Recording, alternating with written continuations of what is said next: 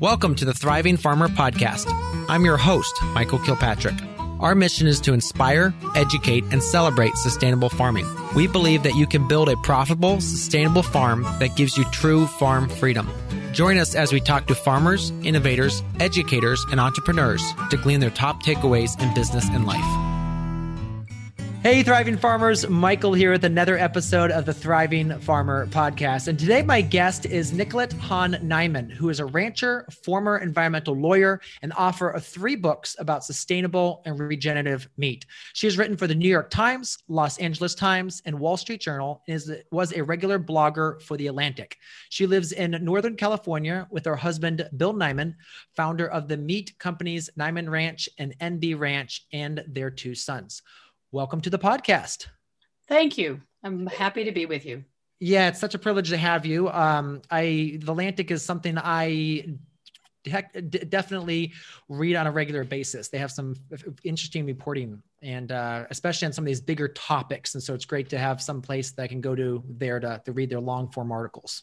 Yeah, and they've done quite a bit of um, coverage on the food issue and mm-hmm. agriculture too, actually, um, for for many years, even when a lot of other publications were kind of ignoring it. So it was fun writing for them.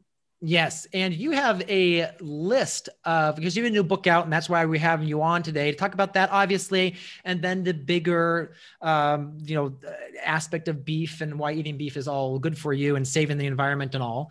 But you have a bevy, I guess I would say, of people who are endorsing your book. Everyone from Gabe Brown to, of course, Rebecca, um, Joel Salatin, Temple Grandin. Wow. Alice Waters. yeah, well, I'm kind of fortunate because, you know, I worked as an environmental lawyer, so I know people in the environmental community. Yes. And my husband, of course, has been, you know, Bill Niman has been very deeply involved mm-hmm. in the food scene in, you know, North America for for decades. So he has um, long-standing relationships with a lot of chefs. And then, you know, in the, for the last 18 years, I've been directly involved in agriculture myself, and I've gotten to know a lot of the people that are trying to remake, you know, the way mm-hmm. farming is done. So, I get, you know, it's it's I have a wonderful network of people that I work with, and I'm really appreciative and grateful for the support they've been showing me for this book. Mm-hmm. But for so many years, you were, I'm not going to say on the other side of the issue, but you were a vegetarian. So talk to us about that transition from, you know, being a vegetarian for 33 years. Yeah. Well, interestingly, I was never, I would, like you said, I wasn't really on the other side of the issue because yeah, I grew up, I, you know, I, was, I grew up one of these kids that spent a lot of time out in nature. And my parents used to, I grew up in Southwestern Michigan and my parents used to take us um, very frequently out to farms in the southwestern Michigan area to um, pick our own fruit because mm-hmm. we had four kids in our family and they wanted to have a lot of fruit in the house and it was expensive. so it was a great way to, you know, feed the yep. family. And we also used to, um, we had several friends in the area that had small farms, and we used to sometimes even go out and help them with whatever harvest they were doing and that sort of thing. So I had this like really from very early on, I had this connection to, I grew up in, you know, kind of a suburban neighborhood, but I had this connection to the farms in Southwestern Michigan.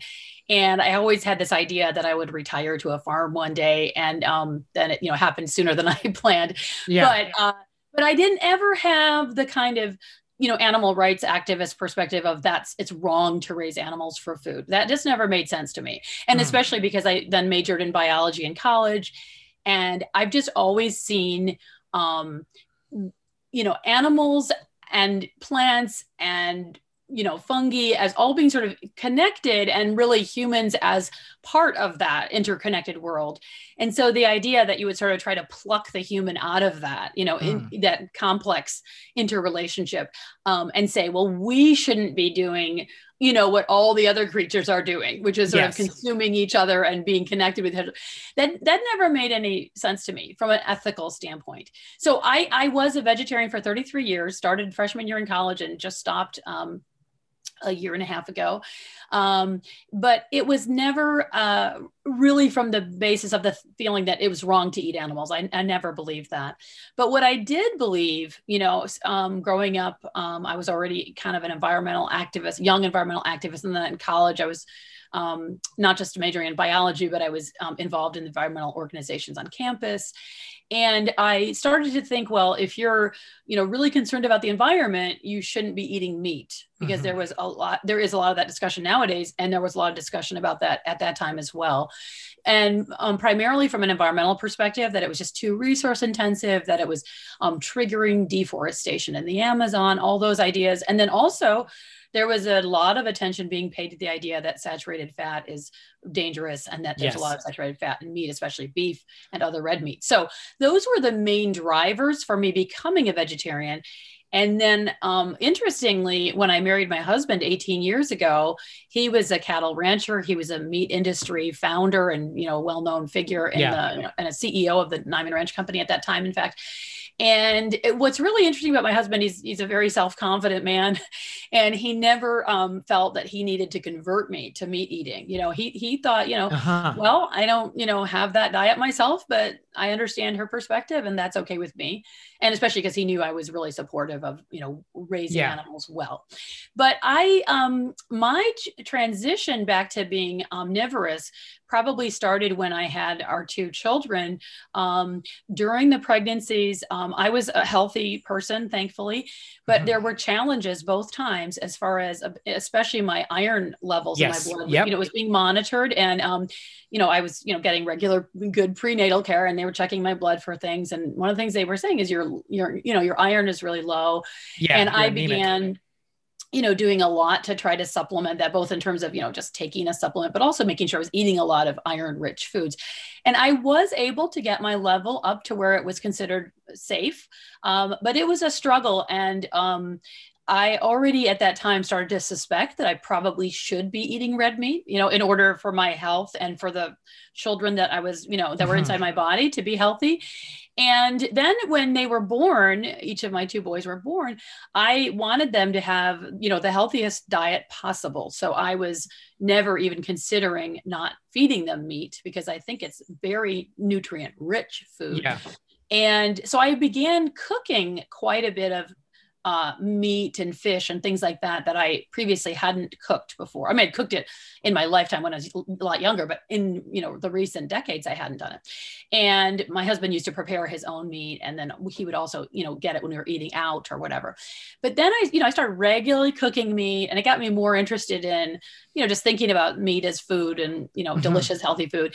And then when I turned, the real sort of turning point for me was when I turned 50 and I decided uh, I want to have kind of the healthiest possible you know next few decades. And um, i've seen people all around me as they age you know really 50 is a really critical moment you know for people mm-hmm. especially for women where your body starts functioning differently and your you know your muscle mass really starts declining.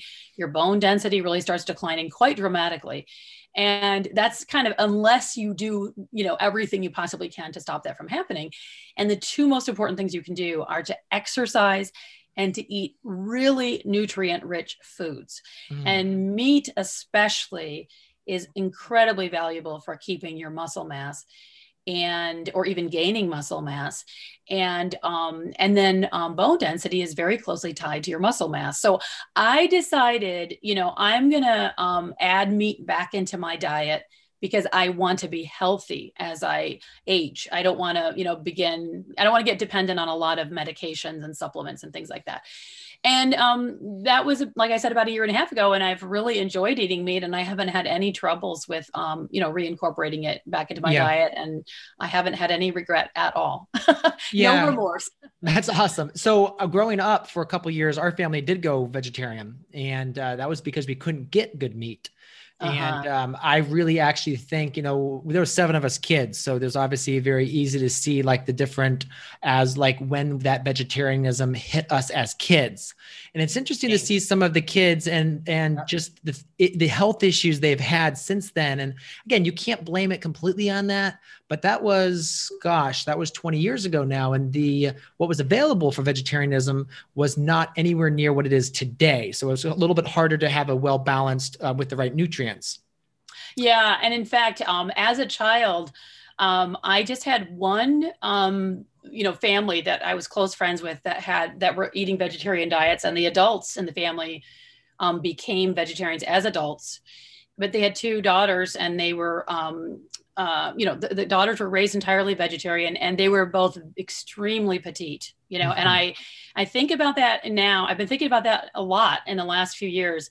I suspect that they were probably smaller than they would have been, you know, if they were yeah. eating meat in their diet. And, you know, I mean, you can have debates about whether, you know, humans need to be the largest possible size or whatever. Yeah. But I personally, you know, like in feeding my own kids, it's incredibly important to me that I give them foods that support their genetic potential. You know, I want them mm-hmm. to be, you know, I want them to have healthy jaws and teeth and bones and muscles. And I don't want, you know, anything that I'm doing now to either prevent them from growing or thriving in any way or having any kind of developmental problems or long-term health issues. So I, I, just really feel that the omnivorous diet with real foods, you know, that's mm-hmm. kind of the cornerstone to me, um, is the best possible way to, you know, especially with children and and older people. I mean, I think those are kind of the two populations yeah. that most definitely need the best possible nutrition. When you're kind of between ages 20 and 40, you can kind of probably eat whatever you want yes. and be reasonably healthy. You're just kind of coasting. Yeah. But it's in those developmental years, and it's in those years when your body is beginning to struggle a little bit uh, as yeah. far as you know um, maintaining all of its systems. And so that's when the food becomes exceptionally important for maintaining good health or if you're have incredible nutrient demands let's say you're a farmer or you're a bodybuilder or a, an advanced athlete. Um, i've got a friend erin who is a uh, com- comp- competition bodybuilder. And just her uh-huh. regiment of uh, how she measures her food to the gram and she's eating incredibly clean and incredibly healthy it blows my mind. I do not have anywhere near that devotion. Yeah see that it's just it really kind of brings it back to you know to perform at those levels what you need to put in your body yeah, and also I should have mentioned as well, pregnant and um, nursing oh, yeah. mothers. Those are that's the other category of people that really have what you might almost think of as kind of extreme nutritional demands. You know, where it's yeah, you know, beyond the sort of just maintenance ration that you know we can probably all be okay with.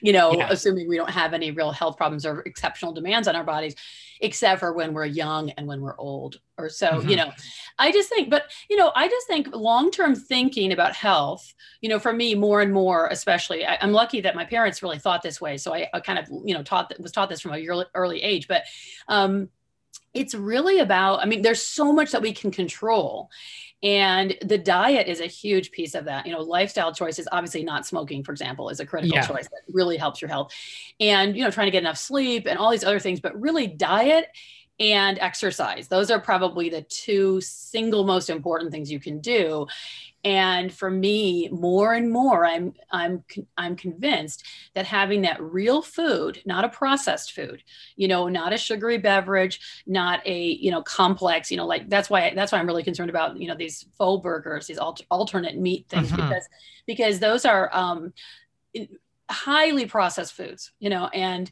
when you look at the agricultural side of it they're almost never from kind of truly sustainable regenerative farming practices. Yes. And then when you look at the all of the process that goes into it whether it's there's often a lot of genetic modification there's also often um, really dramatic changes that are made to the foods um, and even new substances have been created for a lot of these um, faux burgers. And so uh, you know what what concerns me uh, I, I, don't not I, not just I, I actually just don't think they're that healthy healthy for the most part. A lot of them are made up of, um, you know, uh, they have a lot of salt, for example, and things yes. like that.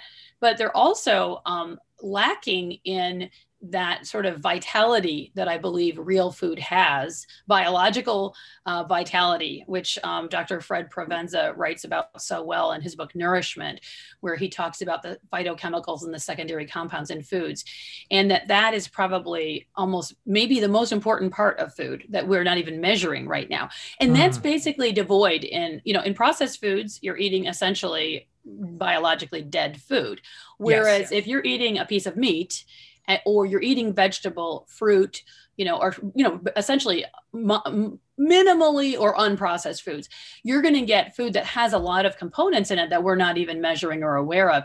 And that's what I think the big difference is between the modern diet and you know the sort of traditional diet even the diet that people were eating about 100 years ago you know not mm-hmm. that long ago people were not really eating processed foods and so i think i mean my own feeling is that there's really there's a growing body of evidence showing that both health you know physical health and mental health issues are really connected to that shift in our diets mm-hmm.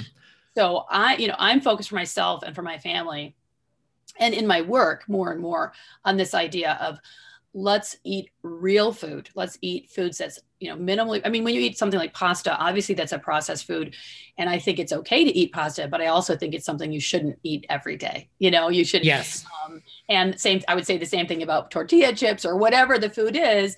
It doesn't mean you never eat another tortilla chip again but it's like this shouldn't be something you eat very often. It should be yeah. kind of a you know a little treat. And then you know you can eat in my view, you can eat potatoes as often as you want as long as they're not potato chips. you know, yes, like, yes. I think potatoes are, potatoes are so, wonderful.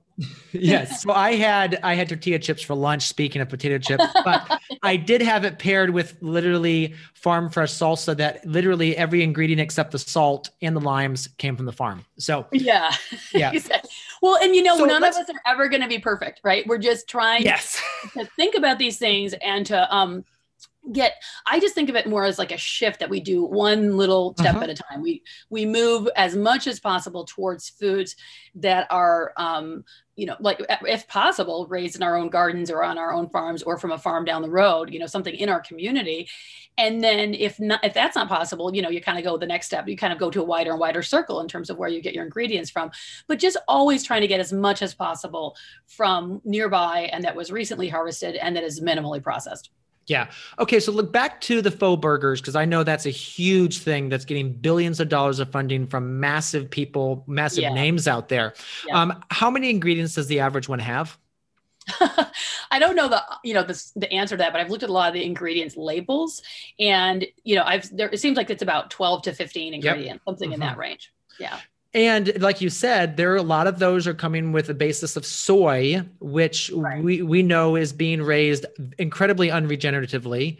Um, and if they're worried about killing of you know animals, the amount of mice and uh, uh, uh, of like uh, reptiles that are killed to produce soy is astronomical.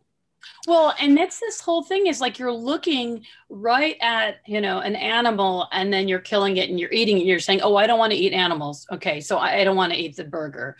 But then you're looking at the soy burger and it doesn't look like you killed anything to eat that. And what it really is, is the difference is that that killing happened out of your sight. Mm-hmm. you know so you're you're causing you know the vast majority of soy is raised the world over is produced as you know michael you know in these yeah. massive monocrop fields um, that you know re- are uh, being plowed and there's you know there's all kinds of farm equipment and machinery that are causing all kinds of um, animal death and it's um, causing um, even more unseen um, destruction to um, wildlife and other animals just by replacing habitat you know? And so yep. the idea that you're not killing anything that that alone is really um, a, you know just completely false. Yeah. But also there's that ecological question about your food. And i more and more i believe that animals are essential to truly ecologically vibrant food production. You really need them, and preferably in diversified ways. You know, having um, lots of different, um, like like Gabe Brown, as you mentioned, yeah. Gabe Brown I, he's someone who I really admire and like on a personal level as well. And he's just shown in, in his own farm and in his own book, book, Dirt to Soil, he's shown how having that mixture of mm-hmm. plants and animals and lots of different kinds of plants and animals is the core of what he's doing. And it's the key to creating really uh, vibrant ecosystems in these farming systems. Mm-hmm. And that is kind of the opposite of how all these large scale monocrops like soy are being produced around the world, which are really uh, based on this idea of inputs and outputs and you know sort of very linear model of you know you put in these uh, agricultural chemicals and you put in the seed and then you ag you know a lot of times you might be irrigating and then you're um, producing one product and that's mm-hmm. almost um, that's a very different approach which i think is um in my view that that approach has proven um, to, to, to be a failure you know it's not producing healthy food and it's incredibly environmentally destructive so i think we need to move away from that and when you try to think of well how do you do things better animals immediately become an essential mm-hmm. component yeah, so let's talk about that shift because we've got you know massive erosion, we've got massive greenhouse gases. Um, I forget the movie that came out, documentary that came out, was it two years ago? Um, that Ray Archuleta did a lot of, of, of, of talking in, and he showed the uh, the carbon release basically on the U.S. and you could see it spike as the fields were planted in the spring, um, which was incredibly. I think that was the most incredibly incredible two minutes of that movie showing that. Yeah. Um, so how do we move these farmers then to uh, regenerative? Because again, they're always coming down to the bottom line, and unfortunately, as a nation, we still think it's okay to subsidize corn and soy. Yeah. Well, I do think all of these huge problems that we're having as a society are are things that will never be solved with one approach right? We need mm-hmm. a lot of different approaches working together. And i think on the you know you just mentioned the, the subsidies. I think on the subsidy side agricultural subsidies, and I've I talked about this in my writings a lot over the years.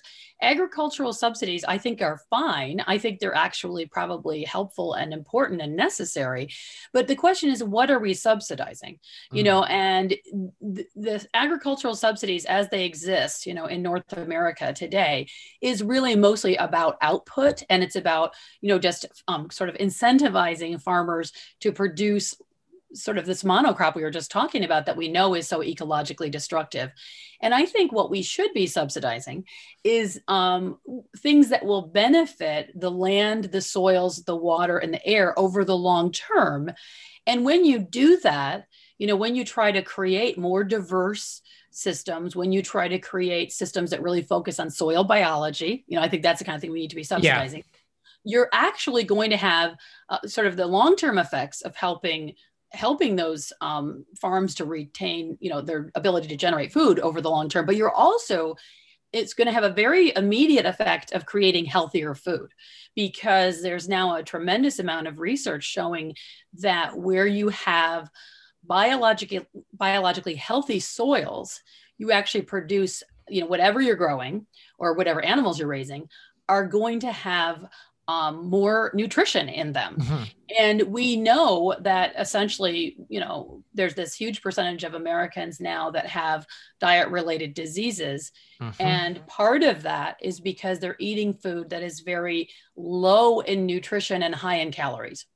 And so um, the idea of just making food by focusing on soil health, you're making food that is more nutritious um, you will immediately help public health. And over the long term, you'll be able to um, protect the soils that we need you know we definitely need to be able to continue to feed ourselves uh, you know in the generations to come so i think i think mm-hmm. there's a kind of urgent need and it's absolutely possible to shift the way we're subsidizing farming and i think that's something that you know every you know few years we you know take up the um, the farm bill again and we have all these debates and discussions and there there were some really good discussions and debates the last time the farm bill was approved and but unfortunately not that much changed mm-hmm.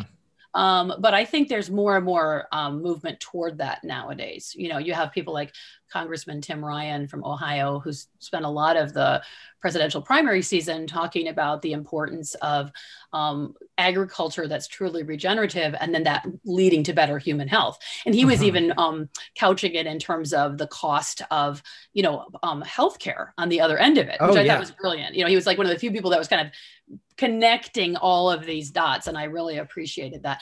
So i think um, public subsidies is definitely part of it but i also think um, people like gabe brown again um, to mention him again um, he's just such a powerful uh, um, model, you know, an example yeah. of what can be done because he had this very uh, simple commodity monocrop. You know, I mean, it was I think he had two crops being raised there, but large scale, uh, very simple system on the land that he began farming on, and he transitioned that kind of you know year over year to a much more complex system that was much more diverse in terms of what it was growing, and then integrated animals and and what he always says is the more diverse his system became, the more generative it became. Mm-hmm. So I think he you know he really shows um, how it can be done. And also, one of the things he said to me that I thought was super interesting he said, wherever he speaks around the world, he's spoken in China and Europe and all over the place. And he said, people always say to me, Well, I love what you've done there in North Dakota, but what you know, I don't think I could do this on my land. You know, my place is different. and he says, um, oh, that's my, that's our goose in the background. our, our pet goose here, uh, making himself heard there. But um, he says people come up to him. Gabe Brown says, um, uh, people come up to him and say, I don't think I can do this on my land. And he says, he tells every single person, you absolutely can do this on your land. You know, not exactly what he's done necessarily, but something that works for your place. Mm-hmm. Um, just working kind of one, you know, year to year um, with trying new things, making things more diversified, more complex, and thinking in terms of um, focusing on the biological health of your whole system and especially starting from the soil up. So it's just a different mindset. In fact to quote gabe again he said he said something super interesting that i loved. He said i used to when i was you know just raising corn and soy i used to lie in bed and think okay what do i need to go out there and kill today? You know yeah. what weed what insect and then he he said now he lies in bed and thinks about all the life that's on his farm and mm-hmm. you know everything from you know insect life who um, you know the USDA uh, entomologist and soil scientist John, Jonathan Lundgren um, I gave a gave a, a, an amazing talk uh, that I saw a couple years ago at Eco Farm conference, and he said essentially the vast majority of the insects that are going to be on your farm are beneficial, mm-hmm. and whenever you have too many of one thing, it means your system is out of balance and the solution is not to just try to wipe out that one insect that never co- that never solves your problem and so yeah. he's going around making the argument that we need to not just have more complex systems but specifically that we got we have to completely change our mindset about the insects and the other living living creatures on our farms and i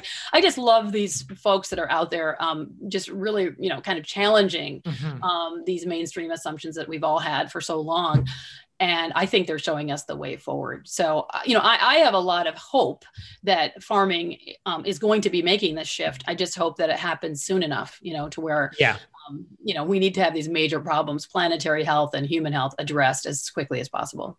Yeah, I mean, I think this year alone, we're looking at. you know, the California is already on fire again. Um, I think that's south of you, right? Or are you guys oh. in your area? Um, well, it is. It's all around us, but yes, oh, wow. primarily south of us. But yeah. um, last year we had to pack up our own car with our belongings, and we oh, didn't wow. have to evacuate, but we had to be ready because there was a fire just a few miles yeah. away from us, and that's a terrifying thing, as yeah. you know.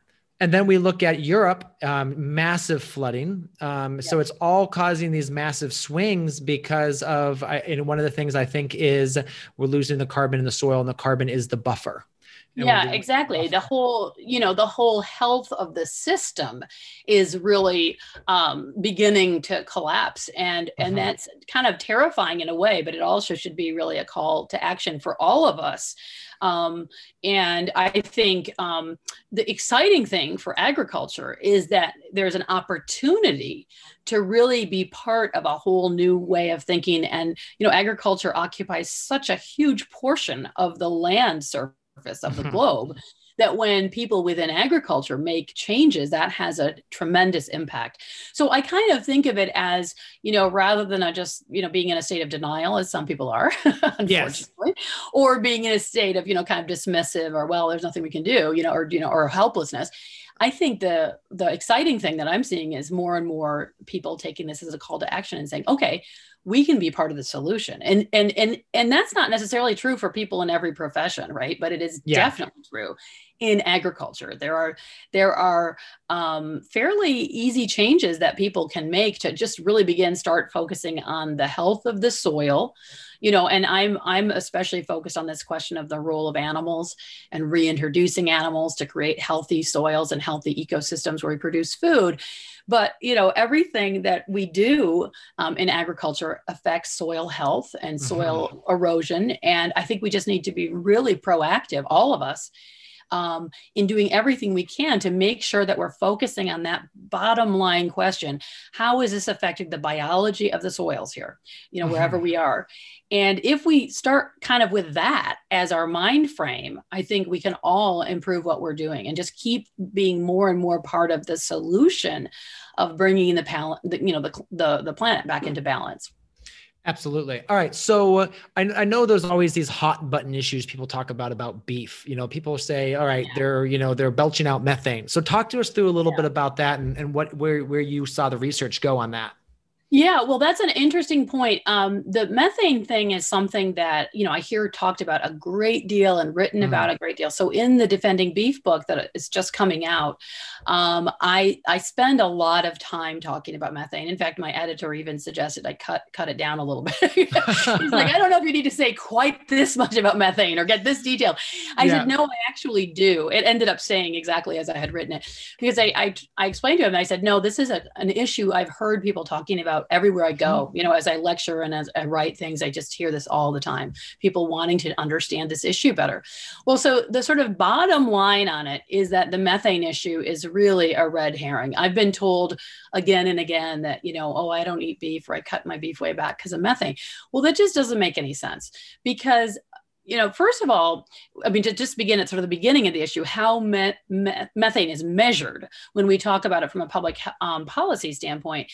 Um, there's a professor, a physicist at Oxford University in England, who's done some amazing um, research and now writing and speaking about this. And he was actually on the Intergovernmental Panel on Climate Change Scientific Advisory Committee for several years. And so he was one of the people who was actually, you know, doing the work internationally as far as, um, you know, working on what we should do with methane. And he says he's now um, kind of making the case on the world stage that the whole way that methane is being measured is completely wrong. And essentially, there was, um, you know, an agreement, you know, a couple of decades ago that um, we're going to just equate everything. There's a carbon equivalent. You know, we're going to have CO2 and we're going to have uh, methane, and there's of course carbon in methane. It's CH4 is the, mm-hmm. Um, the you know the the way it's um, written as a symbol. Um, and we're going to uh, say this much CO2 equals this much methane. And that's how we're going to treat everything that we do in public policy when we say, you know, how we're going to regulate it. And what he's been arguing is that this is scientifically invalid. And it's, you know, in the real world, methane and CO2 function so differently that you actually can't use that system because it has tremendous um, very unfair and inappropriate public policy implications. And the main reason for that, he explains, is that um, CO2 is a gas that when it's emitted, essentially it lasts forever because it lasts, you know, hundreds of thousands of years. Methane, on the other hand, is a very short lived gas. It lives for only about 10 years in the atmosphere. It breaks down after that. And there's a whole sort of cycling of methane that happens in the natural world, in the real world. And so they have a totally different way of functioning, these two gases in the real world. And because of that, he says, the way we're regulating it is really, really inappropriate. So mm. I hmm. start right off in Defending Beef explaining that. And the reason that matters is because there is a historic uh, methane load. There's a mm-hmm. you know a certain amount that's in the atmosphere, and it comes from all different kinds of sources, everything from rice farming and you know peat bogs and swamps and cattle and other ruminants that have been on the globe for you know millions of years and um, if you actually maintain the size of the cattle herd, for example, um, you would not be increasing um, global warming at all. You would just be um, maintaining that historic methane load. So, unlike CO2, which every basically every molecule that's emitted makes global warming happen more. Mm-hmm. That is not the way methane works at all. So, this is a very important point for people to understand when they're discussing methane and beef, um, because essentially the animals that are on the, the, the cattle that are on the earth right now are not causing additional warming. Okay, they're maintaining the uh, historic methane load. Now, the other point about methane, I mean, there's lots, there's a lot to say about methane, uh, um, but there's um, this very interesting, um, a whole bunch of additional research that's been done in the last several years about where the methane is actually coming from that is in the atmosphere right now. And there are these, it's much more complicated than people um, generally understand. And the people who are the experts in it, people like Dr. Robert Howarth at Cornell University, who leads the methane project there, they are they are debating with other scientists about where the methane is actually coming from. So it's a lot more complicated than people realize.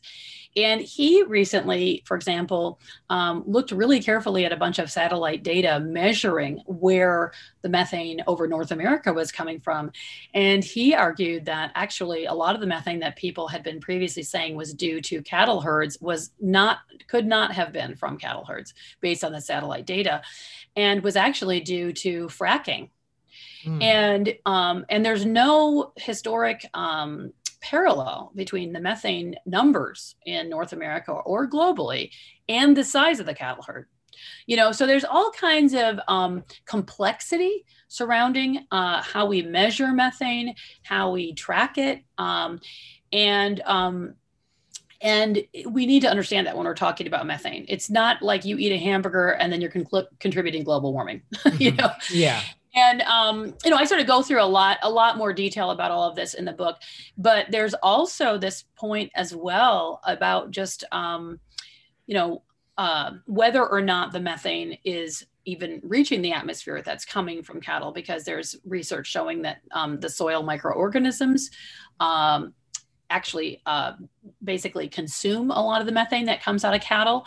And the healthier going back to the health of the soil and the biology of the soil the the more um, biological life you have in your soils, the more you offset the methane that comes from your cattle. So there's really good uh, research from a number of universities showing that the more uh, the healthier your uh, your grazing situation is, the more vegetation that you have thriving there, and the more, more diversity of vegetation that you have, and the more um, diversity of organisms in the soil, the less methane that's going to come from your cattle. And dung beetle populations also. The more dung beetle population you have in your system, the less methane comes off of your grazing system. So there's there's just a ton of really interesting research now showing um, that the methane question is far more complex than people had appreciated. And most importantly, you know, what Dr. Myles Allen at Oxford University said to me directly when I was speaking to him in England, he said, everybody knows that everybody in the scientific community who's talking about that the uh, the cattle are really not the problem. It's mm-hmm. all about fossil fuel emissions and other industrial sources for methane, and it's just a distraction. Yeah. So I I just kind of that's my key takeaway message is that the methane issue is not this kind of be all end all that we've been told about um, about cattle and beef, and really because cattle play such a tremendously important role in these regenerative systems that we've been talking about. Um, if you just threw, you know, as I like to say, the calf out with the bathwater, you know, got rid of cattle, um, you would be throwing away your opportunity to create truly uh, ecologically regenerative farming systems, which mm-hmm. I think mm-hmm. is what we absolutely have to do. Absolutely. And that is fascinating that the healthier the cattle system, the less methane. And I think it's a point you said it's a distraction. And I think that is because obviously, if you're getting billions of dollars in funding for your uh, faux meat, then you are going to try everything you can to throw real meat under the bus. Yeah, and it's very interesting, Michael. A few years ago, I saw in all the kind of mainstream trade publications from the meat industry, because we, you know, we get them yeah. here as part yeah. of the meat industry. So I look at them, and there was a lot of kind of, you know, a critique of, you know, um, you know the meat alternatives that were rising up. And um, and then it just kind of disappeared. And i thought wow that's interesting. And then within a year or two after that uh, all of the major meat companies and meat processing companies were beginning to announce their new major investments in these meat alternatives. And I thought, oh my God, you know, this is why the meat industry publications are no longer criticizing these foods because um, they're seeing it as another economic opportunity. You know, so the, the main, uh, you know, source that you'd expect to have this kind of vigorous defense of the importance of real uh-huh. meat and for health and, you know, the environment is not saying anything because they're also going to, they're trying to make, you know, they see yeah. this as a new opportunity to make money so it's kind of sad. So that leaves the you know the kind of the farmers and ranchers out there by themselves trying to articulate this and make this case. And i kind of feel like i'm one of those voices saying well wait a minute. Uh, actually faux meat is not and will never be able to replace real meat uh, mm-hmm. especially from a human health standpoint but also from an agricultural standpoint. Absolutely. Hey, thriving farmers, where are you on your thriving farmer journey? So, if you go to our website, growingfarmers.com, you can click on the assessment button, and that will take you to a form, ask you a few different questions, and that will help you figure out where you are on the five stage thriving farmer journey. And what that does then is kicks you a customized PDF that gives you resources to know exactly what to focus on next in your business to go to the next level. So, go to growingfarmers.com and click on the assessment.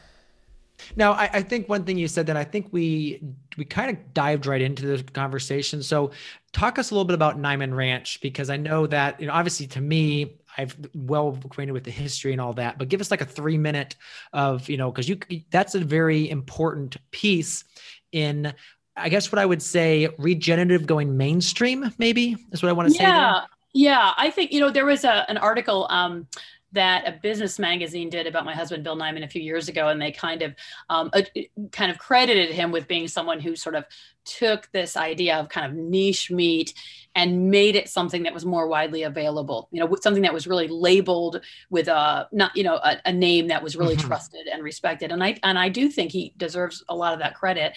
Um, basically, he was um, he was originally from Minnesota and did not grow up on a farm, but he did grow up. His family had a small grocery store uh, Niman Groceries in uh, in St. Paul in in Minnesota, and um, and then he moved out to uh, California and probably never thought he was going to have anything to do with uh, you know food or farming again. He had majored in anthropology in college and stuff, and he came out to uh, California and worked as a teacher and then he started just kind of raising his own food because he moved to the little town that we live in, which is called Bolinas. And just a lot of people were doing that then, you know, kind of yeah. getting off the grid, as they say, and just trying to raise some of your own food. And so they were, they had a big vegetable garden and, um, he was working with a group, you know, small group of people that were doing this, and um, they were um, raising their own pigs.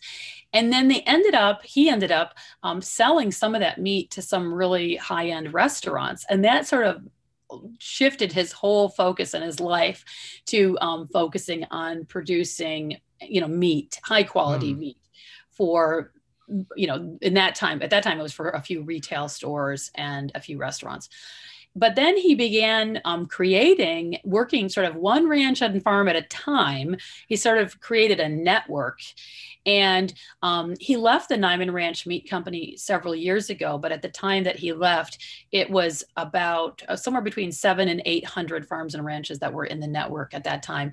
And everyone in the network um, follows a, a, you know a protocol as far as mm-hmm. how the animals should be treated and you know things that you are not allowed to use to feed or put on your land and that sort of thing and so then the Niman Ranch uh, label indicated to the consumer that this was a well raised meat you know this was mm-hmm. something where the land had been taken care of and the animals had been well cared for and so I I think that was a really important um, step, you know, towards mm-hmm. getting this, as you say, kind of the regenerative farming um, idea into mainstream, you know, uh, restaurants and grocery stores and stuff like that. So it still makes me happy every time I see the Niman Ranch, um, you know, brand anywhere because I know that, you know, my husband started all that and I'm very mm-hmm. proud of him for that. yeah.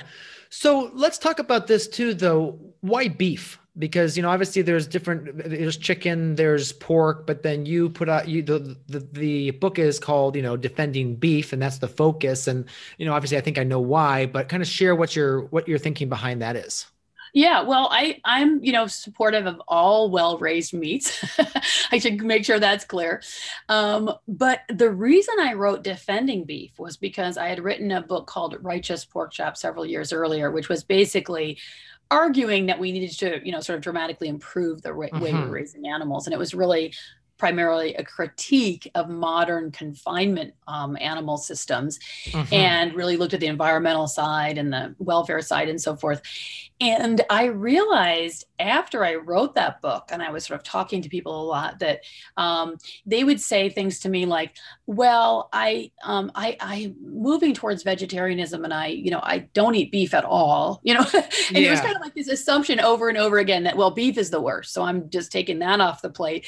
And I realized I had done the same thing myself. You know, when I became a vegetarian as a freshman in college, the first thing I did was stop eating beef mm. because everything I'd heard that was so negative about meat was especially true for beef. You know, that's mm-hmm. what I was mm-hmm. being told. It was mm-hmm. really environmentally destructive. It was really unhealthy food, you know.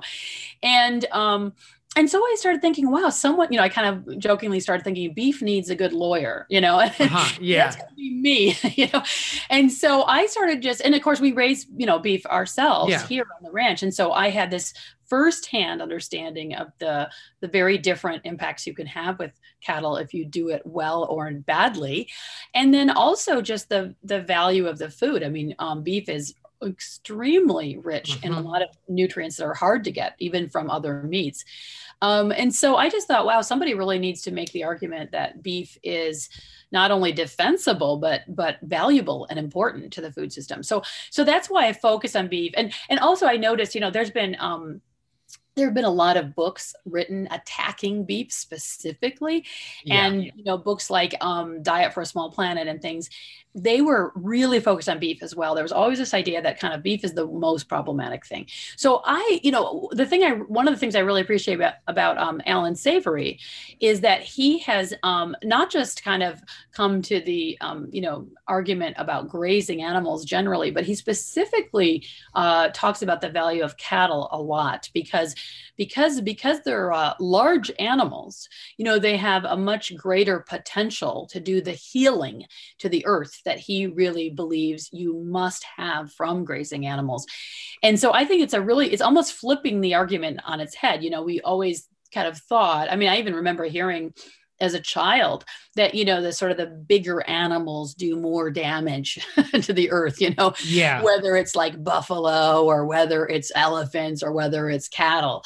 And what allan savory says is no you have to have these you know sort of mega fauna. You have to have these big animals because the earth always had it and it has that kind of impact that you have to you don't get from smaller animals or other non-grazing animals. And things like poultry in particular which are you know so small and light and they really don't have the same kind of ecological you know actually literally footprint that those heavy grazing animals do so it's an interesting almost reversal of the mindset of like we need these bigger animals because they do more as mm-hmm. far as the whole way that they cycle vegetation through their digestive tracts and trigger biological uh, life in the soils and they do more as far as you know the pressing of the vegetation and the seeds into the soils and the mo- more of the um, the cropping of the vegetation with their grazing you know so that that that that that the heft you know that yeah. animals that cattle bring are actually something necessary not something negative i think that's super interesting well, I think too is is is cattle are basically replaced, and not they can't replace the bison because the bison had their they're even bigger and they did even more like impact. But they're basically what is kind of now um, substituting for them. And, and the other thing about cows too is they are the only herbivores, the major herbivores that we eat, whereas chickens and pigs typically need grain or some sort of other protein and fats for themselves. Um, exactly. Cow, yeah, cows are the only ones which you feed them grass and they grow. Well, in fact, this is this is a really fascinating article that I, an idea rather that I hadn't thought about until recent years. But um, Jared Diamond, who's you know a sociologist, I believe is his um, is his training at UCLA. He's written uh, a whole series of books about sort of the history of the planet, and mm. he has this great book, Guns, Germs, and Steel, in which he talks at length about the importance of the domesticated animals and especially cattle. And he really traces kind of the human ability to move around the earth to our you know coexistence with these grazing animals because they can go in places where you essentially cannot raise mm-hmm. crops mm-hmm. and where you have naturally occurring vegetation but it's something that humans can't survive off of and as you mentioned you know the omnivorous animals like poultry and pigs can't do it but the grazing animals can do it they convert this essentially very low quality cellulose that's covering the earth in the form mostly of grass and they convert it through their you know just they just take that sunshine and that rain and that grass you know is all it's creating this grass that um the cattle eat and convert to meat and milk. And so he shows how in this in guns germs and steel he shows how this enabled human migrations and continued existence around the world. And also really interesting he talks about this exposure to pathogens. So he says that essentially where humans coexisted with these large domesticated animals like cattle we had exposure to diseases and then we survived as mm-hmm. as a as a you know species and then when we were exposed to these pathogens later on we survived whereas uh, you know um you know it's he talks a lot about how the native american population the vast majority of them that died died from the pathogens that europeans brought not because of being killed by weapon weaponry or in warfare mm-hmm. it was mm-hmm. because of the the germs and it's because they hadn't been coexisting with these domesticated animals so it shows how um, that provided a level of protection for the humans that did that. And that has modern implications now in defending beef. I actually have a whole section where I talk about this.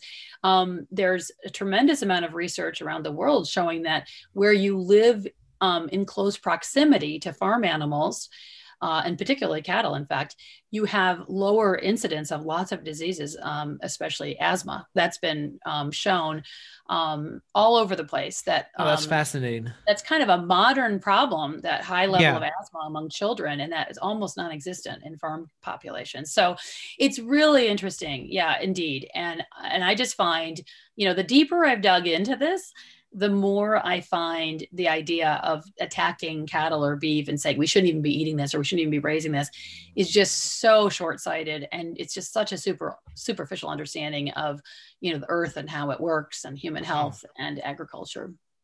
Well, wasn't cowpox something that you would get instead of smallpox? I I, I mix up those diseases sometimes, but yeah, the, there was yeah. a um, actually there was a disease that um, they, they, well they started realizing um, I think this was in England originally that that it was being figured out that milkmaids yes. Uh, didn't ever get smallpox and so that became that's became the whole process of how they figured out how to create a vaccine for it eventually mm-hmm. but that was because they had this other they would contract this other disease that they got directly from cattle and that protected them from smallpox Absolutely. Very cool. Okay. So, um, greenhouse gas, we talked about methane. We talked about, you know, the, the aspect on your diet. Um, let's talk about like uh, where do we go from here? Because obviously we've we've kind of defended beef. We've talked about you know how important it is for us the nutrients. We've talked about how it can do things that no other animals can do. Um, it, we, we, talked a little bit about let's say like the policy changes. We need you know some subsidies. Um, and I think you also mentioned like you can vote with your wallet, but what other yeah. steps can farmers, let's say, you know, someone who's raising cattle now, what kind of steps can they be taking? Well, I think for someone who's actually raising cattle already, and so I would include myself in this category, um, it's all about. Uh, I, I guess there are two main things I think that we should all be thinking about. One is how are we doing our grazing, you know, and mm. how can we improve that? Because the dramatic difference between poor grazing, I mean, just couldn't be a, a more dramatic difference. Oh, yeah. Poorly managed grazing is basically harmful. You know, it's harmful to the animals, it's harmful to the vegetation, it's harmful to the soils. And the, the more you do that over the more time, you know, the less and less productive your whole system is going to be and the less healthy your animals are going to be. But on the other side of the spectrum, when you're doing well managed grazing and you're really focusing on that soil biology question and grazing in such a way that you're giving, I mean, the core principle, you know, we've heard a lot of folks, people like Gabe Brown and Allan Savory talking about this for the last, you know, many years. This, the core principle is really about having an animal impact on your land and then giving it a lot of rest. So you have to have this kind of balance of the you have to have the impact and then you have to have the rest and so i think um, just having a more and more uh, carefully managed system you know one that is you know they use the term holistically managed um, i think is kind of the the key for any of us that are already involved mm-hmm. in raising grazing animals you know especially cattle. Um, just how can we improve what we're doing? You know i think that's a really important point. And then how can we diversify what we're doing? You know multi-species grazing has been shown to be mm-hmm. um, helpful as far as the um, both the amount of vegetation and the diversity of vegetation it's also just show it's been shown to help the health of the soil and so um, when you introduce species you know people like joel salatin you know have been mm-hmm. great examples of starting that process of you know having poultry moving through your system having um, you know goats having sheep you know you can have them together or you can have them um, consecutively um, these are things i think all of us should be trying to do mm-hmm. and also this other question of sort of focusing on the healthfulness of our the food that we're producing and so if we're using any kind of um, chemicals on the soil or on our animals i think all of us should be moving towards trying to reduce or eliminate those i don't you know i'm not one of these people who's you know 100% opposed to every kind of you know human man-made compound in a yeah. You know, for example, we believe in treating a sick animal with um, antibiotics, and we do that. Yeah. But we focus on the health of our animals and the health of our system. And so we very rarely have to medicate animals. And that's our whole approach. We don't say, you know, none of these things should ever be used. Mm-hmm. We always say, like, okay, how can we use this in a very limited and responsible way? Um, so I think from a farming standpoint, that's the key thing. And then, you know, for anyone who might be listening today who's a, you know, not involved directly in farming, but is a consumer and is interested in supporting those kinds of farms, I think just getting out of your grocery store as much as possible and get to um, try to get your food as much as possible directly from farmers, you know, whether it's at farm stands or from shared, you know, buying a, a portion of a farm's production or farm stands or you know anything or even your local co-op that might have mm-hmm. things from the local farms. You know there are lots of different ways to get at really good food but i think it's really rewarding in terms of the quality of the food and the healthfulness of the food. And then also you're directly supporting the kind of farming that you want the earth you know to, to move towards. And so i think voting with your dollars that's a really important point. I think you just mentioned that michael. I really support yeah. that as well. So have you tried any of these faux burgers um no You know why? Because I'm just so totally opposed to the whole idea of it. And to be honest, I've read I've read a lot of different reviews from different people that mm-hmm. I know, you know, friends and and people I don't know but that are writing in the media. And in fact, there's a there's a there was a PBS segment that I was part of. My husband and I were on the um, PBS NewsHour uh, a couple years ago, and they interviewed um, uh, P- Michael Pollan, who we know well. Actually, he lives you know mm-hmm. not far from us, and and they had him eating um, one of these faux meats as part of the segment, and he he said, "Well, it's not very interesting, is it?" He said, "I'm glad there's a lot of cheese and mustard on this," you know, and so you know I, I keep seeing stuff like that telling me like from a um, you know taste standpoint standpoint, I'm not going to enjoy it. I know that. But also, I'm just not, um, I'm just so convinced it's not the right way to produce food you know, or to, it's not the kind of mm-hmm. food I want to be eating.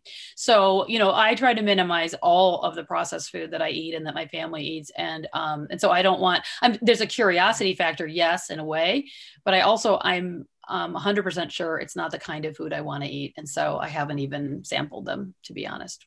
Mm-hmm, mm-hmm, mm, yeah, yeah, and I think the, about the farming too is um, is there's even those of us who are let's say doing some regenerative farming i think the when you hear a conversation like this and you're like oh my gosh look at how beef are benefiting the planet there's always going to be the next step that all of us can take. Um, and what i like to i think what you said about the uh, the antibiotics there about in in and usage in cattle is I think that's the one thing that I struggle with with the national. Again, there's a lot of problems with the National Certified Organic Program, and that's a whole other conversation. yeah, but yeah. the aspect of you pulling an animal completely out because of having to use antibiotics, I think right. that's wrong. I mean, like if your yeah. kid got sick, you would give them antibiotics. You do whatever it takes to get them well again, and exactly. then you're going to put them back onto you know the good food that you know that they're good. They're going to that's going to help them.